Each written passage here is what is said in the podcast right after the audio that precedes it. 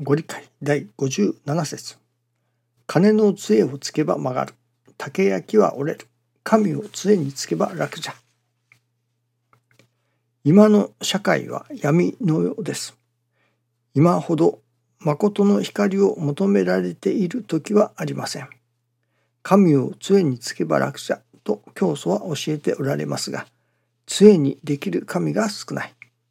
巷に氾濫している神々では杖にも光にもなりません。宗教とは読んで字のごとく宇宙かっこ天地の親神様の意が示すことを教える宗教でなければ真実光にも杖にもなりません。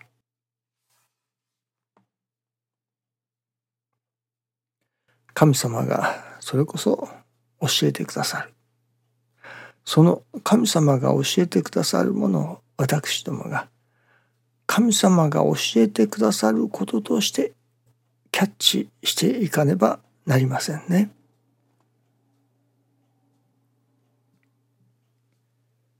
宇宙が示すこと神様が示されることを教える宗教でなければと教えてくださいますがその神様が教えてくださっているもの神様がそのお心を吐露してくださっておる。そのまあ何と言いましょうかね。神様のささやきとでも言うのでしょうか。それに私どもが耳をそば立てて聞かなければならない。神様がせっかく語りかけておられるのにそれを聞こうともしない。あるいはその語りかけておられるということにすら気づかないということの方が多いのではないでしょうかね。そこにせっかく神様がそれこそ私ども導こうとしてくださっておったりこうしなさいああしなさいと語りかけておられるそのことがまあ聞こえないというわけですねわからないというわけです。そのやっぱり神様と波長を合わせるというのでしょうかね。あ、もっともどうしようもないというものもありあるにはありますけれども特に耳で聞くというのでしょうか音で聞くという分にはその人その人の特性というものもありましょうし犬笛というのがありますね。犬には聞こえる人間には聞こえないけれども犬には聞こえるとそういうものもあるのかもしれませんね。神様がそれこそ大音上に語っておられるけれどもそれが私どもには聞こえない。一つはまあ現実的に言えばその周波数の問題があるかもしれませんね。特に年寄りになると高い音は聞こえないそうですからよく YouTube などでもありますね。どれくらいの音が聞こえますかと。そしてこの音が聞こえたらあなたはまあ耳年齢というのでしょうかは何歳ですと。この音が聞こえなかったらもう年寄りですというわけですね。その年齢によっても聞こえる音の周波数というのがあります。そういうふうに聞こうと思っても聞こえないという音もあるにはありますけれども神様の声を聞くというのはこちらのある意味その気になれば聞こえてくるというのか見えるというのか分からされるというのかそういうものではないでしょうかね。こちらに聞く耳がないから聞こうとする耳がないから聞こえないというところも大いにあると思いますね。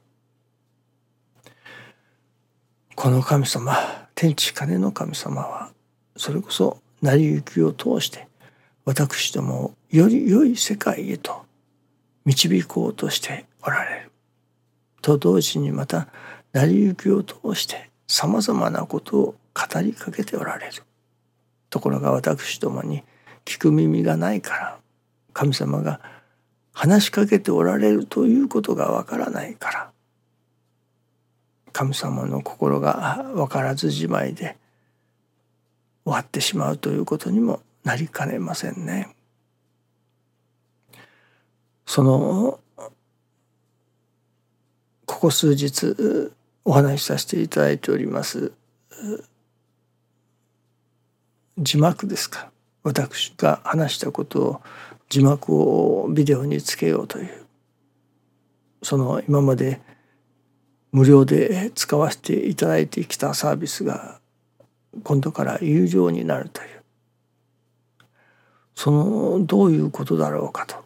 まあ一つにはもっと神様がより良いサービスをより良い世界をそこに連れてってくださるのではないだろうかと思いますね。まあそういう思いもありましてもっといいサービスがあるのだろうかといろいろに探させていただきましたけれども今のところ見つかりませんね。今まで使わせていただいているサービスに匹敵するところもなければそれ以上のところも見つかりませんね。まあもっともお金を出せばありますけれどもね無料でのサービスがないというわけです。まあこれはお金を出してでもそのサービスを何と言いましょうか使わせていただくべきなのかとも思いますけれども。それはそれとしてなるほど。これは神様がこういうことを教えてくださっておられるのかと。その神様のお心を分からせていただいたことの一つがいわば今使わせていただいているそのサービスに匹敵するサービスが他にはないというわけです。それ以上のものももちろんありません。ははこれはいわば神様からこれはあなたにしかできない御用だとそれこそ何と言いましょうかねオンリーワンと言いますかねいわばこれはもうあなたでしかできない。あなたにしかできない御用だからまあしっかり頑張ってくれと。言われるような私どもになれと。いうことではなかろうかと思いますね。この御用は誰にでもできるから誰でもいいと。まあ誰か適当に誰でもいいからやってください。あなたでもいいからしてください。と言われるのではなくこれはあこの人しかできないなこれは私にしかできない御用だというものをまあ見つけなさいというのでしょうかね。そういう御用をさせていただきなさいと。これは私でしかできないものだ。これはあなたにしかできない御用だと。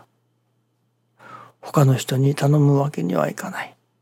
あなたにしか、あなたでしかできない御用なのだ。と神様がおっしゃってくださるようなそういう御用をさせていただけと。またそういう御用に対しての取り組みであれと。いうわけですね。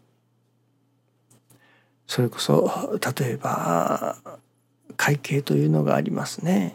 まあ、人間社会で言えばお金を預かる。ある会がある。そこの会計をさせてもらう。これは誰彼にでも頼むというわけには参りませんね。中にはそのお金にルーズな人であったりまあ自分のお金やらその会のお金やら分からなく使ってしまうような人も中にはおられますから。やっぱりそのお金に固い人。この人ならこの人にお金を預けても大丈夫だ。まあしだごだなことはしない。といういわゆる実意な人。身持ちの良い人。とでも言うのでしょうかね。そういうこの人になら預けても大丈夫。という人がおられますよね。ですからまたこの人でなければ預けられない。ということもありますね。そういう人になれというわけですね。もうこの御用はこの人を置いて他にないと神様から言ってもらえれるようなそういう御用をさせていただけということなのですね。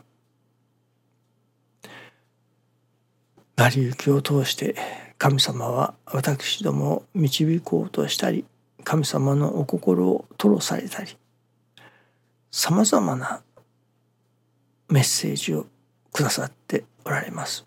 そこにはいろいろな意味のいろいろな種類のメッセージが込められています。それを聞き分けるというのでしょうかね。神様のお心を何というのでしょうか分かるというのでしょうかその成り行きの中にどういう神様からのメッセージが込められているのか。どういうお心がそこに現れているのか。